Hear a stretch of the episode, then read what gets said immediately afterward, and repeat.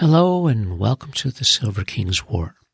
I'm Michael Sievers, the writer, producer, and creator of this podcast series about my father's Second World War as a B 26 bombardier. Today we are in a bonus episode of the podcast series. We're continuing our review of the Nuremberg trials in Nuremberg, Germany after the Second World War. It's now October of 1946, one year after the beginning of the Nuremberg trials. One of the prominent journalists covering the trials was Dame Rebecca West. She was a legendary contributor to the New Yorker magazine in the group that included A.J. Liebling and Janet Flanner. Rebecca West wrote about the Nuremberg trials in a New Yorker article called A Reporter at Large The Birch Leaves Falling. And I'd like to share some of that with you. It was published on October 26, 1946, and it begins. It was the last two days of the Nuremberg trial that I went abroad to see. Those men who had wanted to kill me and my kind, and who had nearly had their wish, were to be told whether I and my kind were to kill them and why. Quite an occasion. But for most of the time, my mind was distracted from it by bright, sharp, smaller things.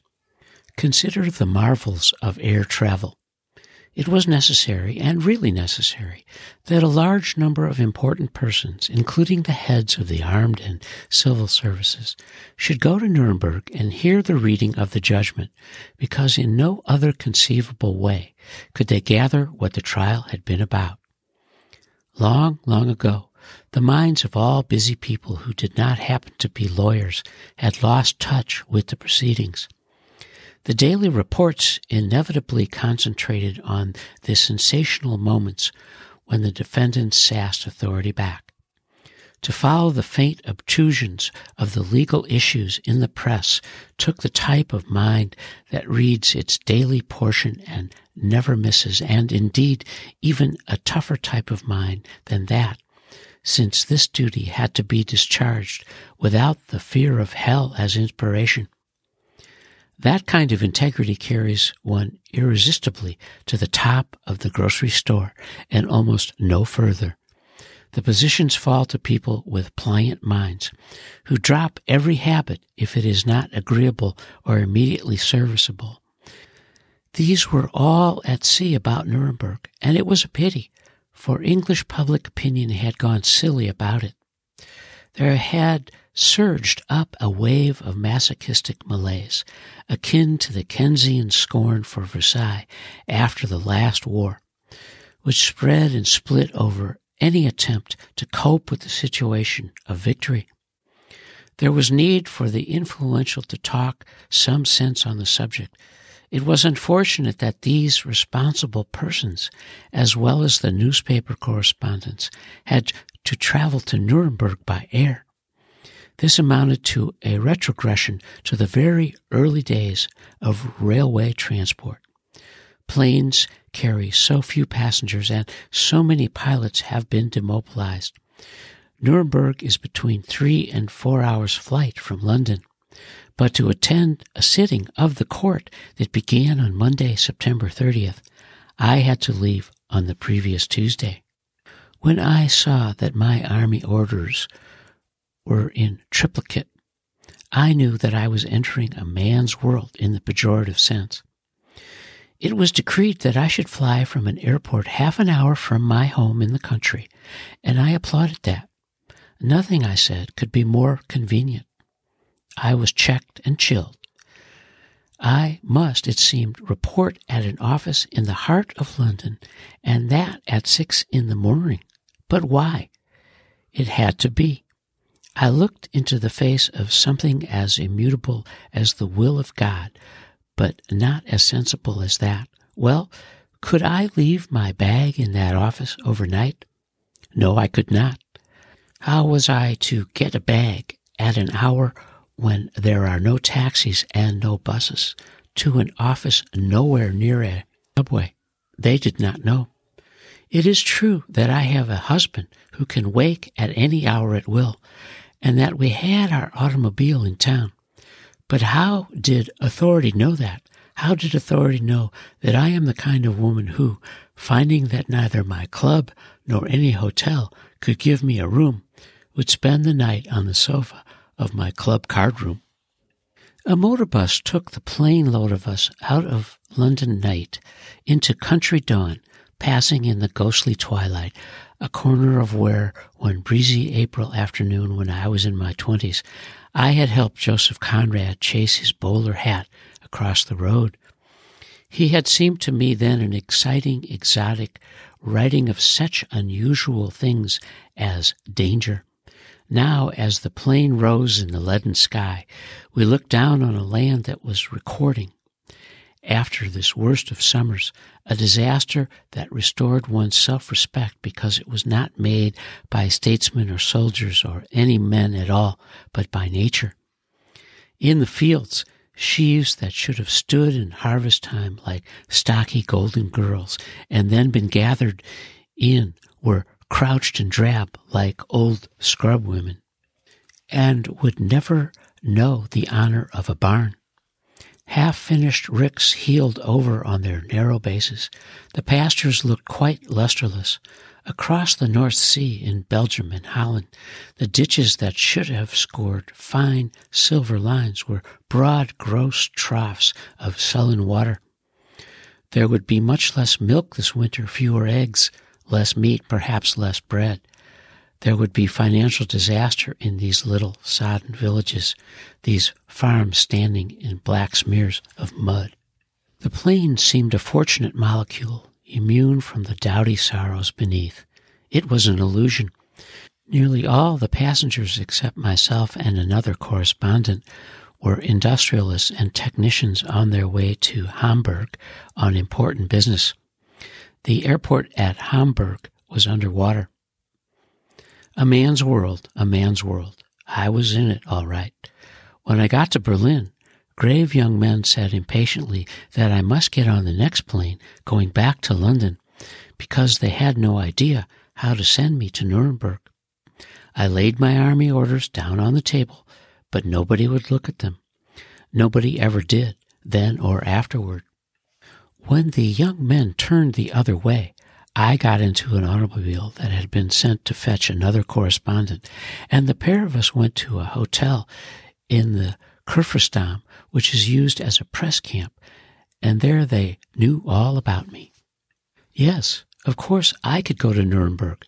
Either I could go by American plane from the Tempelhof airport, which was doubtful, as there was such a competition for seats, or I could go by train by way of Frankfurt, which would take about 18 hours. A man's world, a man's world. The bright civil servant had fitted me out with a letter of credit for 40 pounds. Authorities sent me next morning on a drive to a little villa, cozily red with Virginia creeper, seven miles out in the suburbs, where there was a pay office which I could cash it. It couldn't. Some new currency regulations had come into being that prevented one's cashing anything anywhere. I needed dollars to pay for my passage to Nuremberg. I could not buy them legitimately. I had to go to another part of Berlin and buy British scrip a kind that is valid only in the British zone, where I was not going. My instinct then told me to go and sit in a bar. When the link between alcohol and the currency regulations had declared itself and I had acquired my dollars, I realized that I was, so far as authority was concerned, going to stay in Germany for the rest of my life.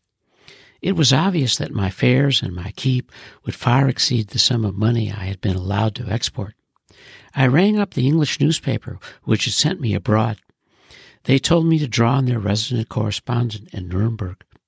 This gave me confidence for about a quarter of an hour, at the end of which time I discovered that the same new currency regulations had forbidden any correspondent to draw upon more than $15 a week, which is less than he could conceivably live upon.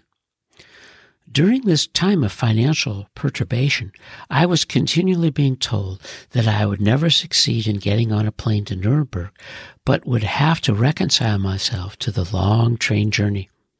In the morning, I left Berlin by a plane with five empty seats. The others were occupied by a number of currency experts who, I gathered, were going to Nuremberg to discuss the fact that some of the new regulations, not those which had affected me, meant nothing at all. During the journey, they made the same discovery about several other regulations which they had apparently thought till then were all right. In Nuremberg, the press camp was another example of the poignancy of works of art under conquest. The camp was the Schloss, belonging to the Fabers, the pencil manufacturers, and according to the old fashioned custom, which persisted in Germany long after it had been abandoned in England and in the United States, it was built beside the factory from which the family fortune was derived. In its heyday, it must have been intolerable, particularly if one had a sense of the Fabers as human beings a clue to them could be found in the immense grounds, which were laid out in what is known in Germany as an English park, though actually no park in England is closely planted with shrubs and trees. Now this mansion was punished by the presence of a crowd of correspondents, which on physical grounds alone was an offense to the genius of the mansion. The protocol of its hospitality must once have been stupendous. Only members of certain families would have been invited, and they would have arrived with valets and ladies' maids, and after a reception by the host and hostess would have been passed along the colossal corridors by clusters of servants to suites where beds banked with superfluous pillows shone with the highlights of fine linen. In the room where I slept, there were nine hospital beds. On one side of me was a French correspondent, a lovely girl the color of cambric tea, with crenellated hair that spoke of North Africa, and with the bold and gracious manners of a wild princess. And on the other was another French correspondent, a girl pale and fairish and eager, but always a little tired, as is often the case with those who spent their adolescence in the resistance movement. Nothing can have been so offensive to the mansion as the French women correspondents. The most conspicuous of them was Madeleine Jacob, with her superb, haggard Jewish face, her long black locks so oddly springing from a circle of white hair in the center of her scalp, her tumbled white waist and pleated skirt of a tartan that was not only non Scottish, but almost anti Scottish, her air of contentious intellectual gaiety, as of one who has been dragged backward through a hedge of ideas and has enjoyed every minute of it. She was always the first to catch the eye of the living observer in the crowded dining room. She must have been the first and the worst to any ghostly observer. The women for whom this mansion was built lived inside their corsets as inside towers. Their coiffures were almost as architectural. All their contours had to be preserved by an iron poise. They would have refused to believe that these ink stained gypsies had, in fact, invaded their halls because they had been on the side of order against disorder, stability against incoherence. How much easier would we journalists have found our task at Nuremberg if only the universe had been less fluid, if anything had been absolute, even so simple a thing as the sight we had gone to see, the end of the trial. And we saw it, with observation whetted by practice and our sense of the historic importance of the occasion, we let nothing that happened in the court go by us. We formed opinions about it with edges sharp as honed razors. We knew when the judges issued a decree that the defendants were not to be photographed while they were being sentenced, that it was a silly and sentimental interference with the rights of the press. Yet about that our opinions were perhaps not so definite as appeared in the talk of the bar. The correspondents who had been at Nuremberg a long time were not so sure about this decree as those who had come for just these last two days. The correspondents who had been in Germany a long time did not appear to like to talk about it very much. It seemed that when one had never seen a man, one does not find anything offensive about the idea of photographing him while he is being sentenced to death, but that if one had seen him often, the idea becomes unattractive. It is not exactly pity that takes one. One would not alter the sentence of death. The future must be protected. The ovens where the innocent were baked alive must remain cold forever. The willing stokers, so oddly numerous it appears, must be discouraged from lighting them again.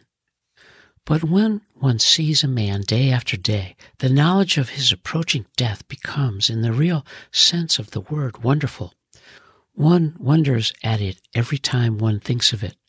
I remembered that I did not care at all the first time I heard William Joyce sentenced to death, but that the second time I was stirred and astonished, and that the third time I knew awe. The day he was hanged, I found myself looking at my hand and thinking in it perplexity that some day it would not move because I willed it, and that on that day I would have no will. I would not be there. And Joyce was a kind of partner in my thought, not an object for pity. It is an intensification of the feeling we have in the fall when the leaves drop. The leaves are nothing to us, but the melancholy, the apprehension grows. It was like that in other parts of Nuremberg, where the lawyers lived who had seen every session of the court. They had all been waiting for this day when the judgment would be delivered and the defendants sentenced, for it meant that they would turn their backs on the moldy aftermath of murder and get back to the business of living. But now that this day had come, they were not enjoying it. All automobiles were stopped now on the main roads for search and scrutiny of the occupants by the military police. At one barrier, two automobiles were halted at the same time, and a visitor traveling in one saw that in the other was the engaging wife of one of the English judges, a tall Scandinavian with that awkwardness which is more graceful than grace, that shyness which is more winning than any direct welcome. They exchanged greetings, and the visitor said, I shall be seeing you in court tomorrow. The other looked as if she had been slapped across the high cheekbones. Oh no, she said, oh no, I shall not be in court tomorrow. She had attended almost all other sessions of the court. Around the house of another judge, a line of automobiles waited all through the evening of the day before the judgment session, and passers-by knew that the judiciary was having its last conference. The judge's wife came to the window and looked out over the automobiles and the passers-by and far into the suburban woods that ring the house. She has kept into maturity the delicate and self-possessed good looks of a spirited girl, and ordinarily she refuses to let her appearance betray what she is thinking or feeling. But as she stared out into the darkening woods, it could be seen that the boredom she was suffering had something ghastly about it, and that she was living through a patch of time comparable to the interval between a death in the house and a funeral. There was another house still further away from Nuremberg where this aversion to the consequences of the trial, which was not disapproval of it, could be experienced. This, like the press camp, was a villa an industrialist had built beside his factory, but it was smaller and not so gross, and had been the scene of a war of taste in which some of the victories had fallen to the right side. About this house and all the houses where the legal personnel lived, armed guards paced through the night, and searchlights shone into the woods, falling fiercely on the piebald trunks of the birch trees, the compactly contorted pines, the great pottery jars overflowing with red nasturtiums that mark the course of the avenues. Down through the strong brightness there slowly drifted the yellow birch leaves all night long. There came the day of the judgment and the day of the sentences, and I was again aware that I was in a man's world. Life in Nuremberg was difficult in any case because of transport. The city is so devastated that the buildings used by the authorities are a vast distance apart and one cannot walk. Cars are old and rapidly falling to pieces, and the drivers have been out there too long and care about nothing except going home. But when the great day came, there was added a new exasperation in the extreme congestion of the Palace of Justice. It was obviously possible that some Nazi sympathizers would try to get into the court and assassinate the consul and the judges, and it was obvious that the authorities would have to take special care in scrutinizing the passes of the correspondents and the visitors. I had seen myself having to stop at the entrance of the court and show my pass, whereupon a trained scrutineer would examine it under a strong light. Nothing so simple happened. Authority jammed the corridors with a solid mass of military policemen who again and again demanded passes and peered at them in a half light. These confused male children would have been quite incapable of detecting a forged pass if they had been able to see it, but in this deep shadow it was difficult to read print, much less inspect a watermark. This congestion of past demanding military policemen occurred at every point where it was necessary for correspondents to move freely, to look around and find their seats, to get in touch with their colleagues.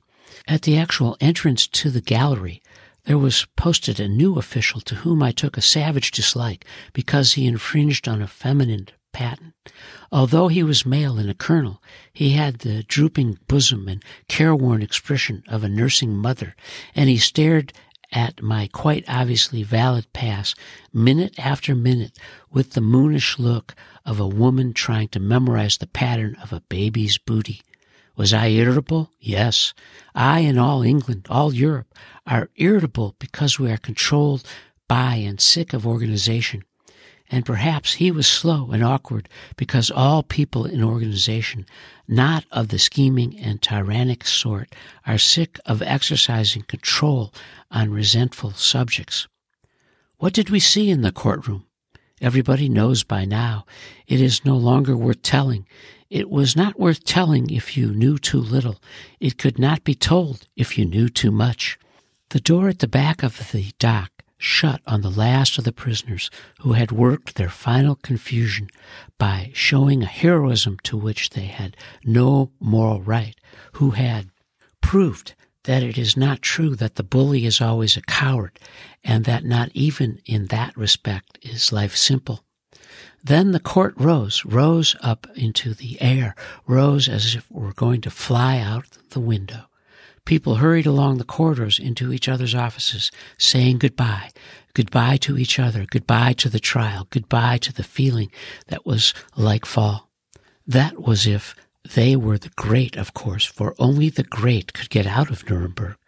The lesser would have to wait at the airport or the railway station for days as the fog took a hand in the congestion and the planes could not leave the ground safely in the mornings and more and more people tried to get home by train. On the floor of every office there were packing cases. The typewriters had to go home. The stationery had to go home. The files had to go home. The greater bent down to say goodbye to the lesser on their knees beside the packing cases. The lesser beamed up at the greater. It was a party. It was like going off for a cruise, only instead of leaving home, you were going home. It was grand. It was happy. It, it was as positively good as things seem only in childhood when nobody doubts that it is good when the school term comes to an end. Yet if one could not leave Nuremberg, this gaiety did not last intact after the sun went down. Then one heard words that brought back what one felt about the end of the trial when one did not turn one's mind away from it. A man said, Damn it all. I have looked at those men for ten months. I know them as I know the furniture in my room. Oh, damn it all. That vague, visceral mournfulness that sympathy felt for the doomed flesh as for the frosted flower settled on the mind steadily during the days that passed after the return from Nuremberg as the executions drew nearer. it was dispersed suddenly by the news of Goring's suicide. A dozen emotions surprised me by their strength. The enormous clown, the sexual quiddity, with the smile that was perhaps too wooden for mockery, and perhaps not, had kicked the tray out of the hands of the servant who was carrying it. The glasses had flown into the air and splintered. The wine of humiliation we had intended him to drink had spilled on the floor. It was disconcerting to realize that the man's world in which Nuremberg had had its being had in effect been just as crazy as it had looked. All to no purpose had the military police fallen over my feet, and had I fallen over theirs. All to no purpose had the colonel with the bosom brooded pendulously over my pass. The cyanide had freely flowed. I felt fear. Whether this romantic gesture would revive Nazism depended on the degree to which the people in the waterlogged Europe I had seen from the plane were preoccupied with the spoiled harvest and their lack of shoes. If their preoccupation was slight or desperate, they might equally play with the idea of restoring the Nazi regime. I remembered the incidental obscenities of Nuremberg, such as the slight smell that hung around the door of the room that housed the atrocity exhibits, the shrunken head of the Polish prisoner, the soap made from the concentration camp corpses, and the like. I remembered the vigor of some of the defendants and the passivity of the German people in the streets, blank paper on which anything could be written.